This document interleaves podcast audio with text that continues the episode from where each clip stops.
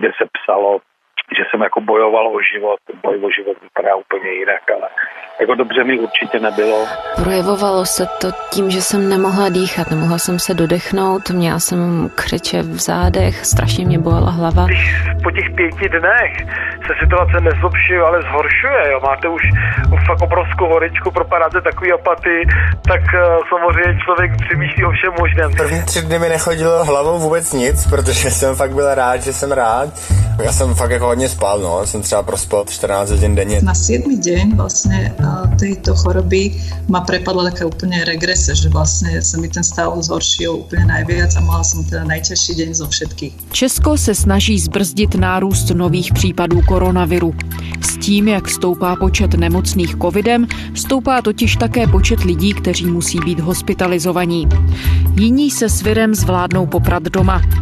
O své zkušenosti z boje s novou nemocí se s námi podělil známý herec, lektorka cizích jazyků, europoslanec, sportovec a designérka. Kde se nakazili, jaký měla nemoc průběh a jak změnila jejich vlastní zkušenost pohled na opatření, která vláda v souvislosti s pandemií přijímá? Je pondělí 12. října, tady je Lenka Kabrhelová a Vinohradská 12, zpravodajský podcast Českého rozhlasu.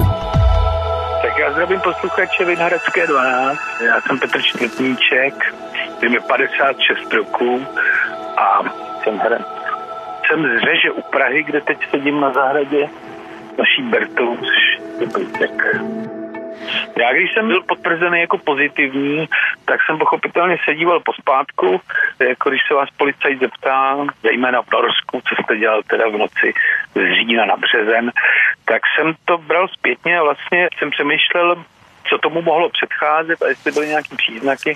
A já jsem si vlastně zpětně od toho, teď vám neřeknu přesně čas, ale je to asi 20 dní, co jsem byl potvrzený, tak zpátky jsem si analyzoval, co teda jako mohlo být. A já vím, že jsem byl hodně dlouho unavený, jsem přičítal pochopitelně nějaký práci a že toho jako nebylo málo a dojíždění, protože jsem tady s tátou na baráku, takže já třeba 3krát za den dojíždím do Prahy a zpátky. Takový full-time job. A byl jsem hodně unavený, ale to jsem samozřejmě přičítal tomu, že toho mám hodně. A pak my jsme natáčeli s Davidem Jařabem live představení Tajných agent v Brně, ve Vodojemu brněnským na Žlutém kopci, kde dole je 12 stupňů a nahoře bylo zrovna asi 8:30, byl hrozně horký den. No tak, aby tam člověk nenastydnul v tom kostýmu z roku 1907, no tak mně se tohleto potom nějak rozdělilo, jsem si říkal, no tak si tam Peťu nastydnul, že jo. No soltán, klasická viróza, taková a tak dále. A pak to člověka vezme do nějakých kaští. Vypadá to, že to je jako pitomá chřipka, hodně pitomá. A pak vás to veme a nemůžete dýchat, to je jako v sudu, když se topíte.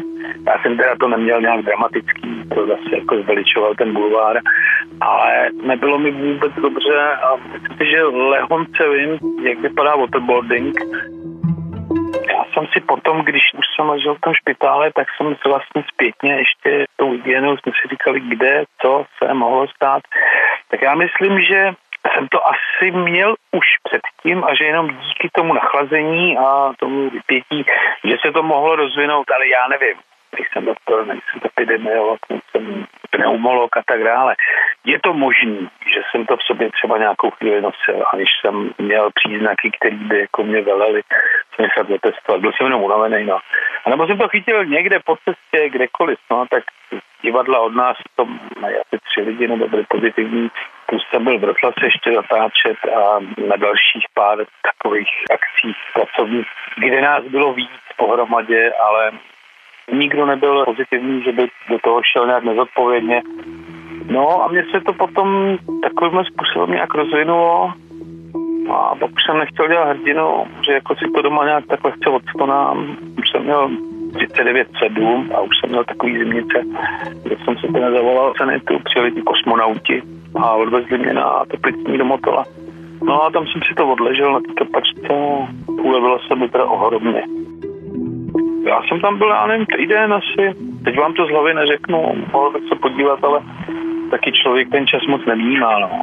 Nebylo by vůbec dobře, ale když si vezmete, kolik lidí je na umělý ventilaci ve spánku vlastně a který mají další neduhy, který se tím jenom prohlubujou, tak já jsem vlastně tam přišel jako celkem zdravý člověk. Akorát jsem nemohl nějak pořádně dýchat, měl jsem blbou saturaci krve jako kyslíkem, všude se psalo, že jsem bojoval o život, boj o život vypadá úplně jinak. Jako dobře mi určitě nebylo, nevím, co to obnáší, ale měl jsem jenom kyslík, vlastně jenom ty hadičky do hospody, známe se všech těch jako nemocnicí, Chicago, Hope a tak dále. No. A postupem času se to zlepšovalo, jsem dostával nějaký kombinace kapačkou a tak dále. Víte se, já jsem si to tak nějak jako připouštěl už v tom dubnu, kde mi na to umřel kamarád. Takže tady byla strašná spousta lidí, kteří sice respektovali ty nařízení, ne jako teď, že teď jsou všichni, že já prosit nebudu a všechno to fáma a já budu prostě bojkotovat a hurá, my jsme jako tady revolucionáři, kteří to prostě nosit nebudou a to. Mě na to umřel kamarád, který teda měl nemocný srdce, ale byl to prostě čistý ostrý covid, on to měl v nejhorší podobě. Takže já jsem věděl, že to není žádná legrace a už v první vlně jsme to tak nějak jako respektovali. Samozřejmě je to protivní, pochopitelně. Já jsem se dočetl, že kolik procent Čechů jako odmítá roušku, protože je to nepohodlný a blbě se v tom dýchá a taky jim třeba není rozumět. No, tak to jsou argumenty teda, to je výborný. No, takže já jsem věděl, že se jako něco děje, ale člověk si to nepřipustí, protože se to nedotýká jeho osobně, ale věděl jsem, že ten Volda prostě na to zemřel a že spousta lidí taky. Ale vlastně nikoho ze svého okolí to nepostihlo a v divadle taky, že jo, to se nějak zkoušelo, pak se to nějak přerušilo, pak bylo nějaké vycházení, pak se to celý rozvolnilo a lidi tak nějak zapomněli, že tady něco se stalo, to je jako kdyby člověk na tom byl v kině, jo, na tomhle tom příběhu. No a teďkon je to daleko nebezpečnější, než to bylo v tom březnu a nikdo si to moc jako neuvědomuje, no. A teď nechci být žádný mentor, ale mám takovouhle lehkou osobní zkušenost a vím, že to není žádná rýma. Já když vím, že něco nemůžu změnit, že se nestanu teďkon doktorem, tak o tom nepřemýšlím, nechám přemýšlet i ostatní a jenom nějakou intuicí někomu věřím něco, nebo ne. To by se člověk musel zbláznit, kdyby přemýšlel jenom o nějakých následcích tohle toho všeho. Samozřejmě to, jak máme všichni internet všude a jak všude běží ty zprávy, no tak člověk neslyšel nic jiného, ale já jsem nepřemýšlel, neměl jsem žádný představ, jak to může dopadnout, žádný scénáře, pozitivní, negativní, to ne. Já jsem jenom dělal to, co jsem si myslel, že je správný a tak to budu dělat dál, no. Budu řídit svoji intuicí a tím, že poslechnu někoho, komu věřím. Když už teda někoho budu poslouchat. Jak říká jeden můj takový kamarád bezdomovec, ale ona trocha nepohodlí bystří smysly. A to je svatá pravda. My máme všeho dost, máme ten mobilní internet v kapse a máme online všechno, máme motorky, jaký si přejeme. Takže my neznáme to nepohodlí. A pak si stěžujeme, že teda jako starouška je jako nepohodlná kurník, jako, a to se mi nechce nastavit. Já jsem svobodný člověk ve svobodném státě. No, není svobodný. Není. Ty okolnosti dolehnou potom a pojďme chvilku teda, jako já jako starý strandista a rebel teď tady říkám těm lidem jako Zdeněk Sirák, aby byli zodpovědní, ale ono to nic nestojí, když ty lidi budou respektovat nějaký opatření a zkusí teda jako se hecnout a být chvíli ty, který jako budou dělat to, co mají dělat, no. A není to žádná ostuda, není to žádný srabáctví, teda dát si ten vehikl na tu hubu jako a neprotestovat a ta. Ono na tom něco je.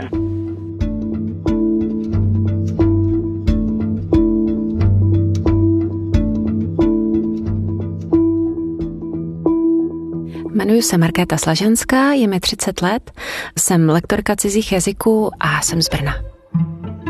Nemocí covid jsem onemocněla zhruba v polovině září a ze začátku jsem si vůbec neuvědomila, že by se o covid mohlo jednat, protože celý ten průběh nemoci začal s tuhlými svaly, začal s tuhlými zády a já jsem tomu možná napomohla, protože jsem si říkala, že možná mám jenom stuhlé svaly, šla jsem ještě na veslářský trénink.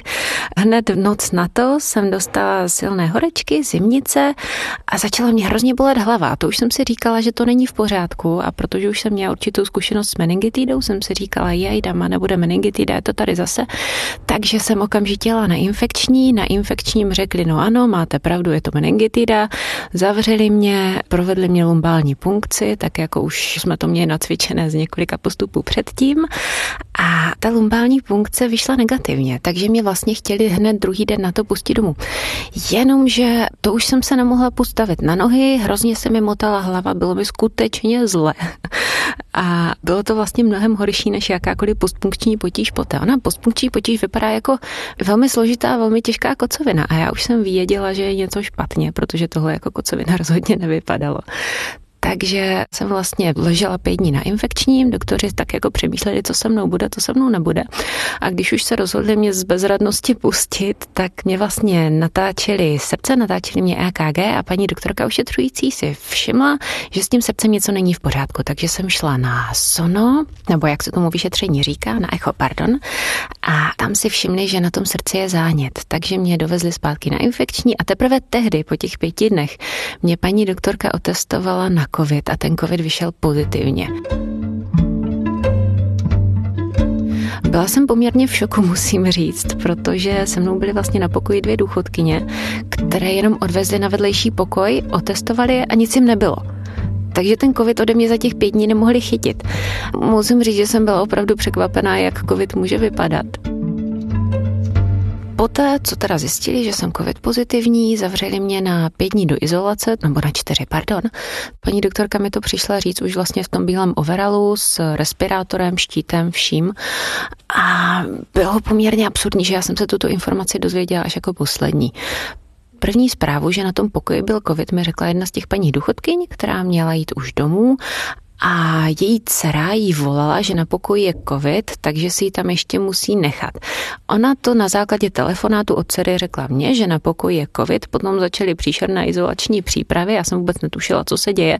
A až poté, co vlastně bylo všechno vystěhováno, odizolováno, tak za mnou přišla ošetřující lékařka a sdělila mi teda asi po hodině hroznýho stresu, že mám COVID. Chápu, že to nebylo v její moci udělat jinak, ale jestli něco tomu srdci nepomohlo, tak to byla ta hodina. Mojí první starostí bylo, že mě zavřeli na pokoji na izolaci bez sprchy a já jsem si říkala, jejda, jak to tady za těch 5 nebo 10 dní udělám, protože původně jsem v té izolaci měla strávit 10 dní. A v podstatě to probíhalo tak, že jenom odizolovali ten pokoj, kde já jsem ležela. A mě polila hrůza, že tady budu zavřená 10 dní. Tak to bylo první, co jsem si uvědomila. A druhá věc byla, já jsem o covidu měla víceméně takové informace, že je to lehčí chřipečka. Moje kamarádka si myslela, že prodělala covid a říkala, že to byla jenom hrozně otravná 14-denní rýma a já jsem to brala na lehkou váhu, když sportuju, jsem relativně mladá, v kondici a nemyslím si, že tu imunitu mám špatnou. A tudíž jsem byla poněkud v šoku, jak strašná ta nemoc vlastně byla, že jsem si fakt jako 5 dní nemohla stoupnout na nohy. Rozhodně to nebylo nic příjemného, nebylo to v porovnání s ostatními chorobami nic jednoduchého. Projevovalo se to tím, že jsem nemohla dýchat, nemohla jsem se dodechnout, měla jsem křeče v zádech, strašně mě bolela hlava a jako bych se nemohla dokrvit. Strašně se mi motala hlava, ztrácela jsem rovnováhu, bylo mi neustále zima, nejhorší byl ten pocit nestability. Ten pocit, že se mi prostě nedostává kyslíku, jako když sportujete ve vysokých nadmořských výškách. Ani moje ošetřující lékařka, ani sestry se mnou na téma covidu nějak obsáhle nehovořili. Všichni se mě víceméně snažili stranit tak moc, jak to jenom šlo. Takže i když jsem měla nějaké otázky a tak dále, tak vlastně nebyl prostor pro nějakou diskuzi, nebyl prostor na otázku proč a proč zrovna já a jak tomu bylo možné předejít. Řešili se jenom technikálie typu jestli něco nepotřebuju, jestli mi není hůř a to je všechno. Na nějakou hlubší diskuzi nebyl vůbec čas, nebo prostor, nebo vůle. Sestry za mnou chodily 1 nebo 2krát denně na maximálně 5 minut a nebylo mi příjemné, jak se mě evidentně štítili. V průběhu nemoci jsem se cítila sama, hodně sama.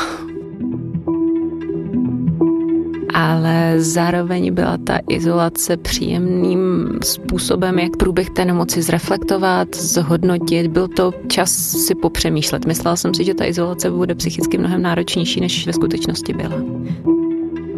Změnilo to moje vnímání rizikových skupin. Uvědomila jsem si, že není potřeba chránit jenom babičku, ale už i třeba moji rodiče, kterým je kolem 60 let a ve finále i bratra sportovce.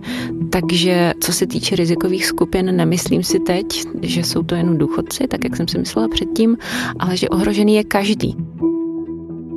Ještě pořád nejsem po finální kontrole toho srdce, ale zatím to musím říct, není nic moc. Byli jsme teď s partnerem na dovolené a několikrát se mi stalo, že jsem se prostě nemohla dodechnout, že jsem se vzbudila uprostřed noci v šoku, že nemůžu dýchat. A myslím si, že ta dovolená byla v zásadě odpočinková, takže stres rozhodně nehraje žádnou roli. Nevím. Nevím, jak to bude. Mám docela strach. Byla jsem zvyklá žít velmi aktivním, velmi sportovním životem a hlavně jsem byla zvyklá zvládat poměrně neuvěřitelné dávky stresu poměrně jednoduše a bojím se, že to, co jsem zvládala dosud, nebude dál možné, že budu muset hodně zvolnit životní tempo, budu muset přemýšlet, co kdy budu dělat, jak si to rozplánovat, budu si muset na všechno dávat mnohem víc času. Toho se bojím, že už v tom životě nestihnu tolik věcí, kolik jsem stíhala dřív. Ještě mě napadla historka z nemocnice, ono se vlastně říkalo, že covid ubírá chuť a čich. A já jsem si v té izolaci myslela, že jo, tohle je typický covid, protože vlastně nemám chuť, nemám čich, nic necítím, nic mi nechutná, nic mi nevoní. Ale potom mi partner donesl do nemocnice kafe a štrudl a já jsem zjistila, že vlastně mám chuť a mám čich, protože to úžasně vonilo, úžasně chutnalo všechno a že vlastně spousta z těch lidí se může domnívat, že ztratila chuť a čich jenom na základě toho, že ta nemocniční stava prostě nijak nechutná, nijak nevoní. To mě tak jako pobavilo, že vlastně jsem měla chuť a čich celou tu dobu, ale nemocnice mě naprosto nedala možnost to zjistit. A co se týče toho závěrečného poselství, najednou se mi všechny ty restrikce nezdají vůbec tak přehnané a za vlasy přitažené, jak se mi jevily ze začátku. Beru covidovou pandemii o mnoho vážněji.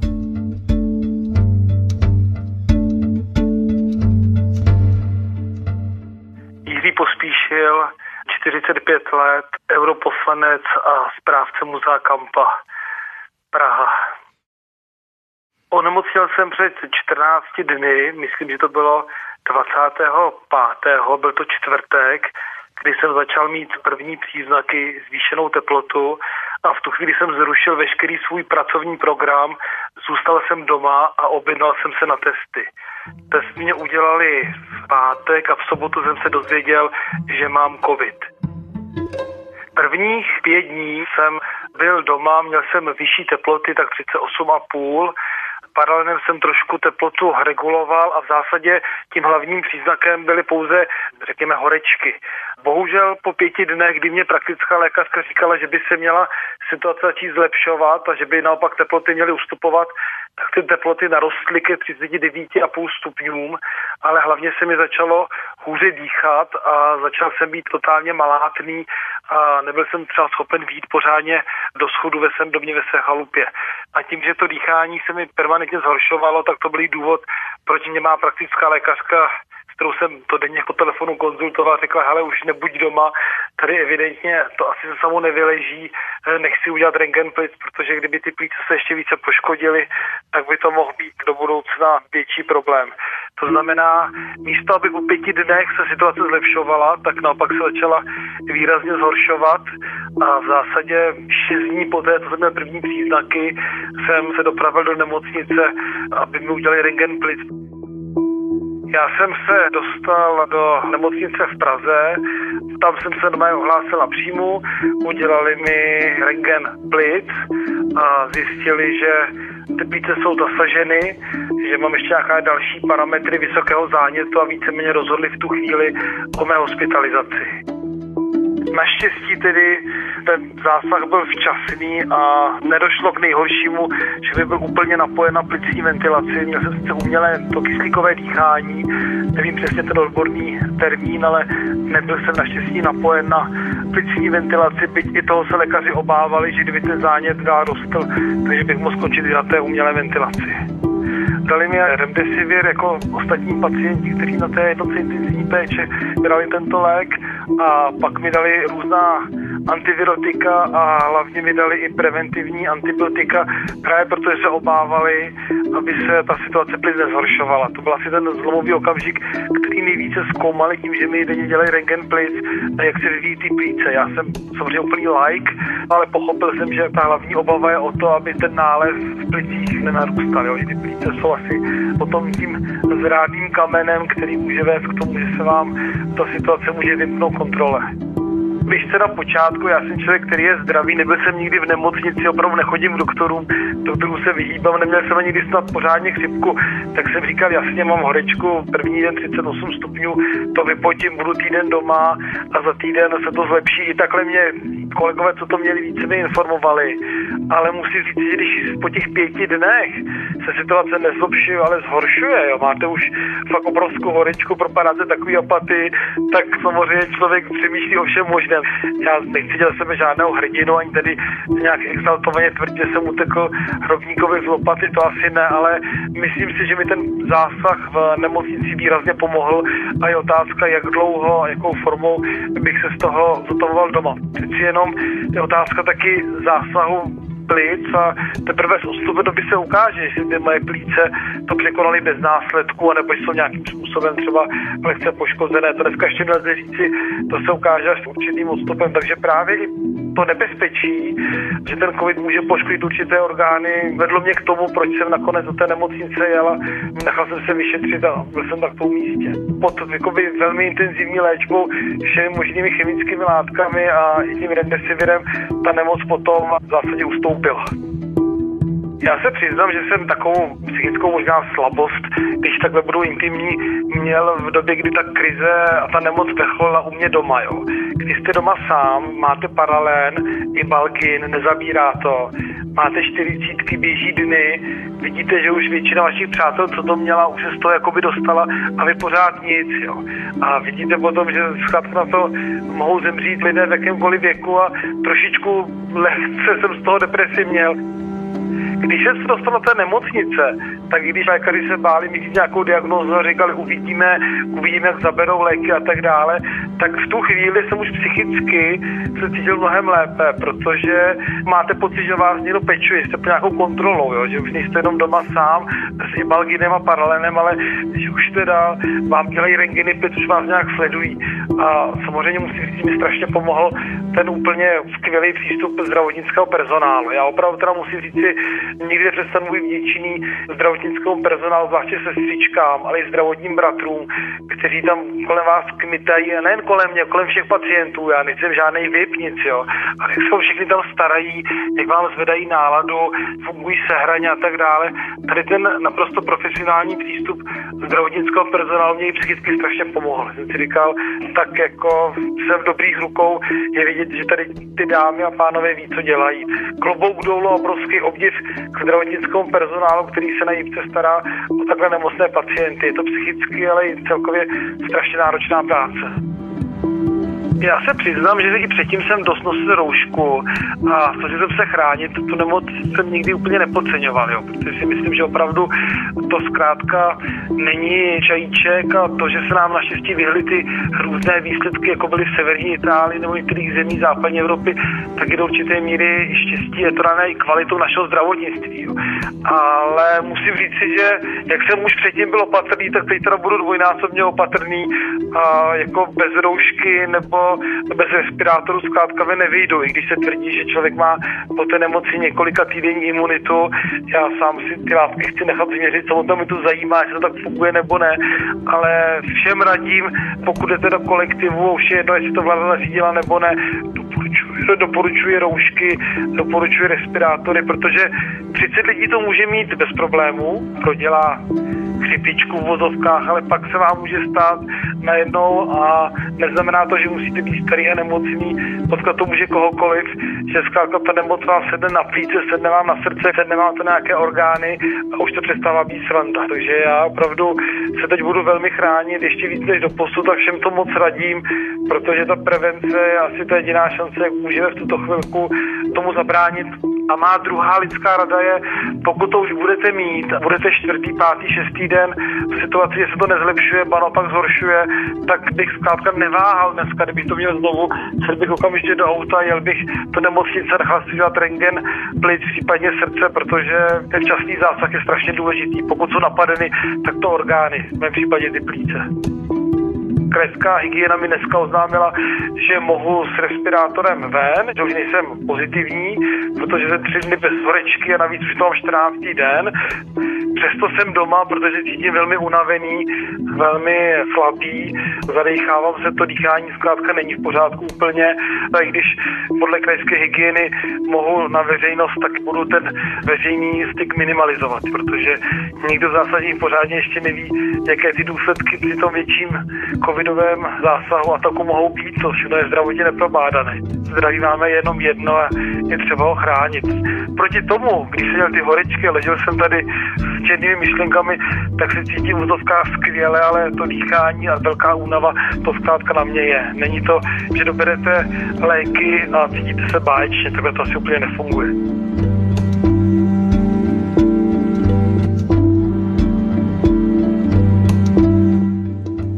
David Lenz, jsem z Prahy, profesi teď zrovna žádnou nemám, v minulosti jsem dělal IT a nebo trenéřinu, ale teď jsem v procesu hledání a je mi 29, ještě chvíli. Já jsem se nakazil na turnaj beach volejbalu, který hraju. Bylo to někdy v půlce července. Každopádně to probíhalo tak, že jsme hráli, byl tam, se ukázal jeden člověk nakažený, nevěděl o tom, a my jsme proti němu 2krát hráli zápas, jak jsme se zvlášť nestýkali potom, jenom v podstatě na tom kurtu a z toho jsem se nakazil, no. To bylo o víkendu, tady ten turnaj. V neděli jsem tam odsaď odjížděl a v úterý jsem začal cítit takovou jako lehkou únavu a ku podivu bolení v krku, ale přikládal jsem to popravdě rozlučce se svobodou jednoho kamaráda, kde jsme byli ještě před tím turnajem, takže jsem si říkal, že to bude nějaký dojezd tady z toho. Nenapadlo mě určitě, že by to mohl být covid, protože jsem jako nekašlal, neměl jsem žádný potíže s dechem nebo něco podobného, ale měl jsem takový pocit, jako že se mi chce trochu spát a byl jsem unavenější. To jsem měl až do čtvrtka, kde ještě pořád, ale jsem se cítil jako, že normálně jsem mohl fungovat. Taky jsem fungoval. Já jsem byl ještě potom s dalšíma kamarádama na wakesurfech, který se mnou byly 3 hodiny zavřený v autě. To už bylo předvečer toho, než já jsem byl druhý den ráno, kdy se mi udělal fakt špatně. Jsem se byl nechal testovat a byl jsem pozitivní a oni vlastně večer předtím se mnou byli 3 hodiny zavřený v autě a ani jeden z nich nakonec nebyl pozitivní, což je zajímavý. Úterý do čtvrtka mě bylo tak jako, že jsem se cítil unavený, ale nic hroznýho, žádná teplota nebo nic takového jsem neměl. Až potom v pátek ráno najednou jsem si říkal, aha, tak to je jako fakt průšvih, protože mi bylo opravdu zlé, no slabo je asi ten správný výraz, že opravdu jsem cítil, že jsem jak kdybych měl, já jsem teda nikdy chřipku neměl, ale takhle si ji představuju, že opravdu člověk leží, jak bolí ho kosti, svaly a všechno. Takže jsem se nechal objednat na letiště, na testování, kde to mělo být rychlý. Šel jsem se nechat otestovat, tam mě šoupli tyčinku do nosu a ještě ten večer jsem věděl, že jsem pozitivní. A následně další 2 dny, ještě po tom pátku, ještě sobota, neděle, opravdu 2 dny jsem proležel s tím, že jsem nemohl vůbec nic. Jsem si šel stát, udělal jsem si čaj a znavilo mě to natolik, že jsem si musel jít zase lehnout a spal jsem furt.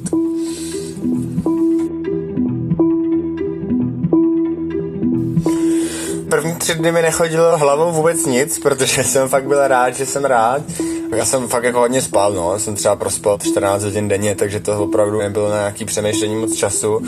A po těch 3 dnech to bylo docela zase rychlý vyléčení, protože jsem se probudil v pondělí ráno a bylo mi relativně dobře, tak jsem začal jako trochu nějak fungovat doma, že jsem si mohl aspoň třeba uvařit nebo vyprát nebo takovýhle věci a v úterý už mi začalo být úplně dobře a tak mi šlo hlavou, že mám krásně 10 dní na to, abych si dělal věci v dílně a nikdo mě u toho nebude rušit, protože stejně nesmím vidět.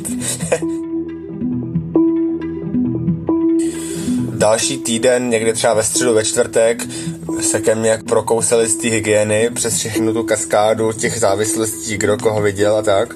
V tu chvíli oni mě kontaktovali po týdnu, co já už jsem ležel doma, a jenom si v podstatě zapsali to, že už jsem na těch testech byl, že jsem pozitivní, koho jsem viděl a tak dále a tak dále. On totiž, jak to měl ten můj kamarád, co byl spoluhráčem toho nakaženého z turnaje, tak to řešil nějak přes hygienu, než se k němu to dostalo, tak to poměrně dost dlouho trvalo.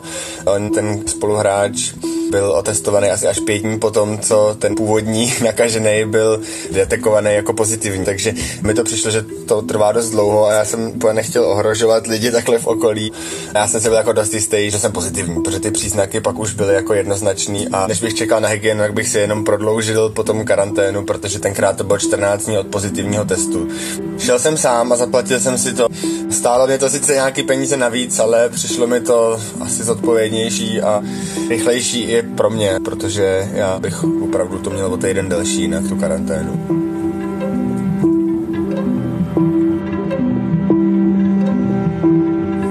Já ve chvíli, kdy jsem věděl, že to mám, tak jsem okamžitě všechny přestal vídat a v tu chvíli jsem si neměl asi úplně co vyčítat, protože do toho čtvrtka já jsem to opravdu přičítal nějaký jako únavy z předchozích turnajů a akcí, a ve chvíli, kdy to začalo být jasný, tak jsem věděl, že je něco špatně, a v tu chvíli jsem nikoho už dalšího pak nevěděl, takže neměl jsem z toho žádný výčitky.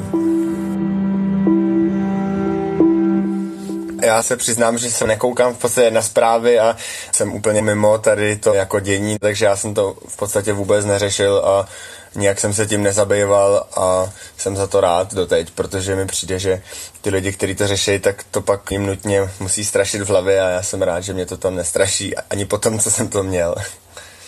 Přiznám se, že jsem měl trochu podezření, že se to možná trochu zveličuje, aby třeba mohla tam probíhat nějaká manipulace s lidma. Ten strach jako je takový mocný prostředek, jak samozřejmě kontrolovat masy, to je asi historicky známý, a že prostě se to jako zveličuje, aby někdo si tím obhájil nějaký svoje zájmy, tak takovouhle myšlenku jsem tam třeba dřív měl. Potom, co jsem to prodělal, jsem z tohohle trochu ustoupil. Já jsem neměl nějak těžký průběh, ale byla to nepříjemná záležitost, a věřím, že když někdo má nějakým způsobem narušenou imunitu nebo má nějakou predispozici pro to být tady tou nemocí zasažený nějak výrazněji, že třeba oslabený nebo má, nevím, cukrovku nebo něco podobného, tak to pro ně může mít opravdu vážné důsledky. Změnilo to mírně ten můj skepsi ohledně toho, že to je celý trochu nadsazený. Že jde o to opravdu, aby ty nemocnice se nepřeplnily v jednu chvíli a bylo dostatečné kapacity. Lidi si asi, doufám, uvědomili, že to opravdu tady nebude úplná apokalypsa, ale že to je potřeba nějak rozumně zvládnout, aby prostě se nepřeplnily ty lůžka.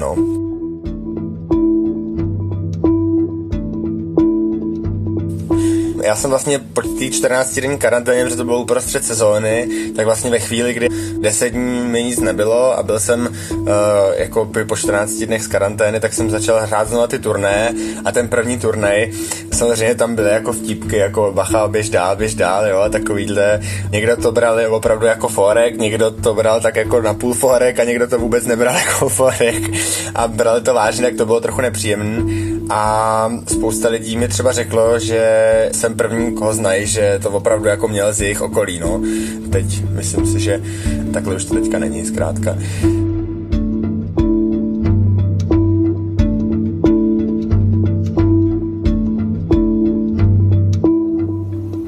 Moje meno je Mária Čulenová, mám 39 rokov a pôsobím ako dizajnerka v spoločnosti Lasvit.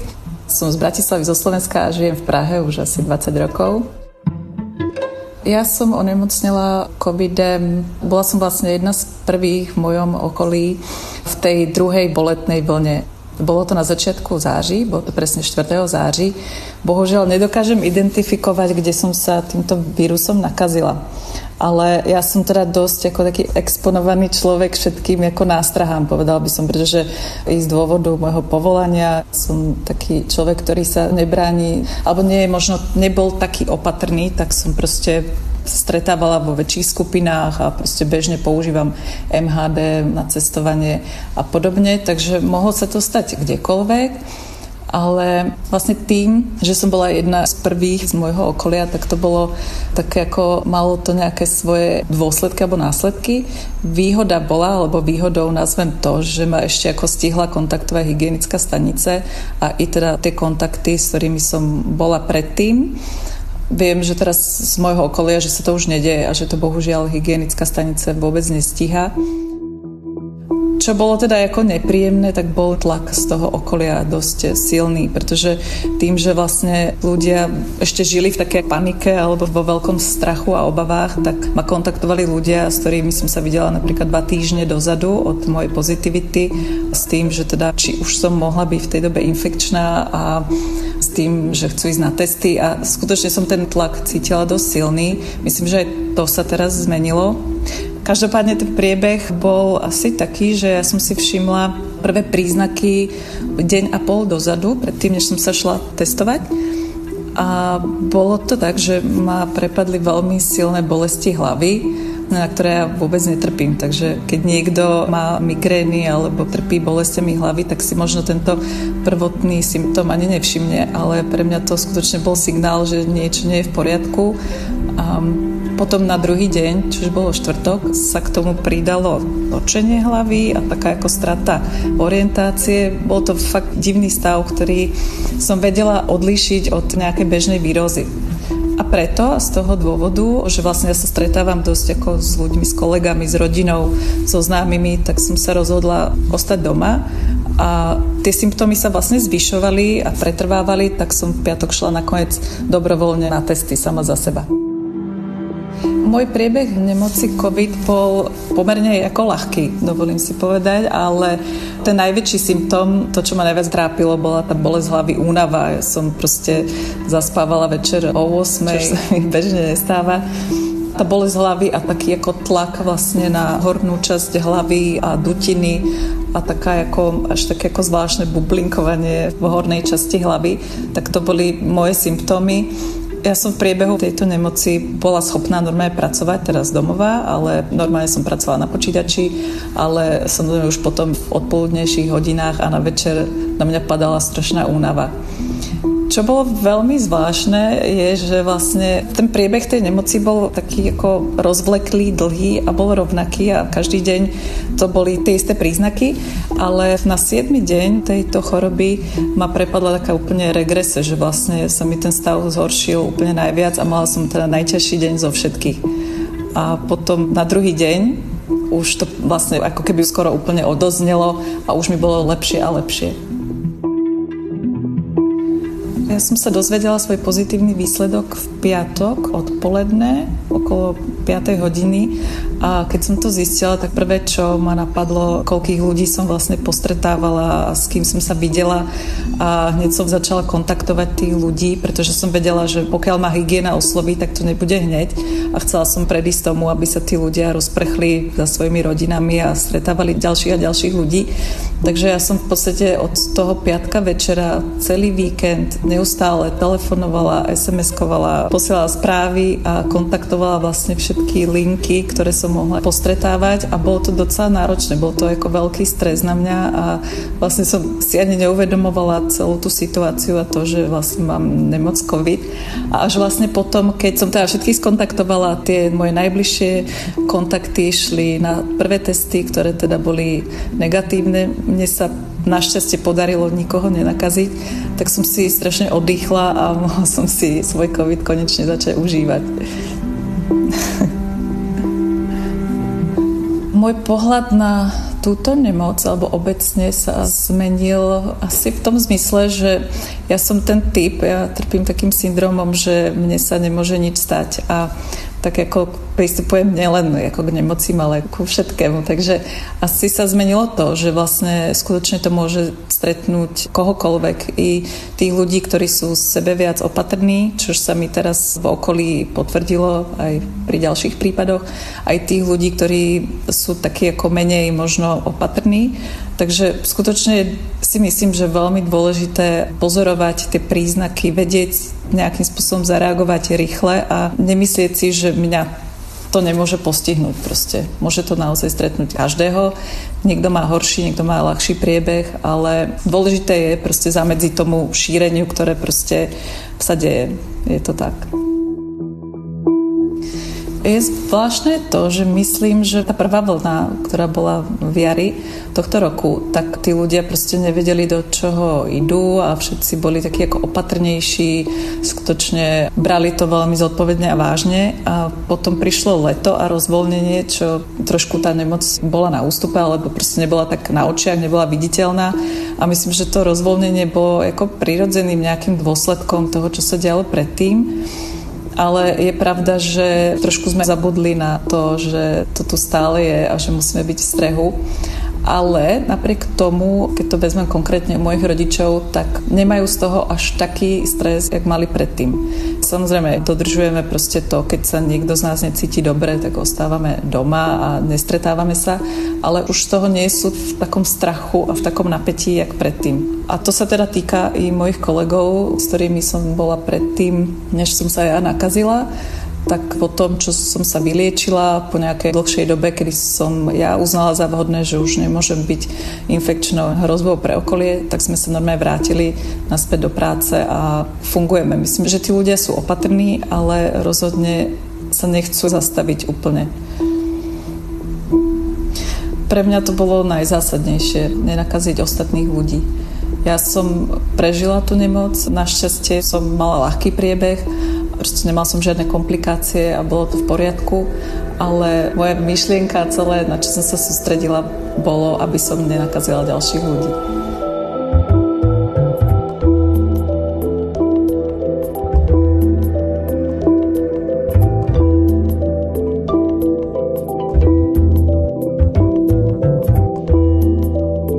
A to je z pondělní Vinohradské 12 vše.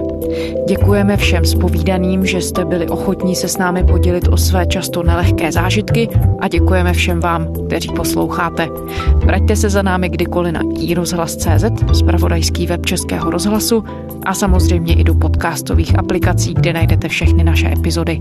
Pište nám, naše adresa je vinohradská12@rozhlas.cz. To byla Lenka Kabrhelová. Těším se zítra.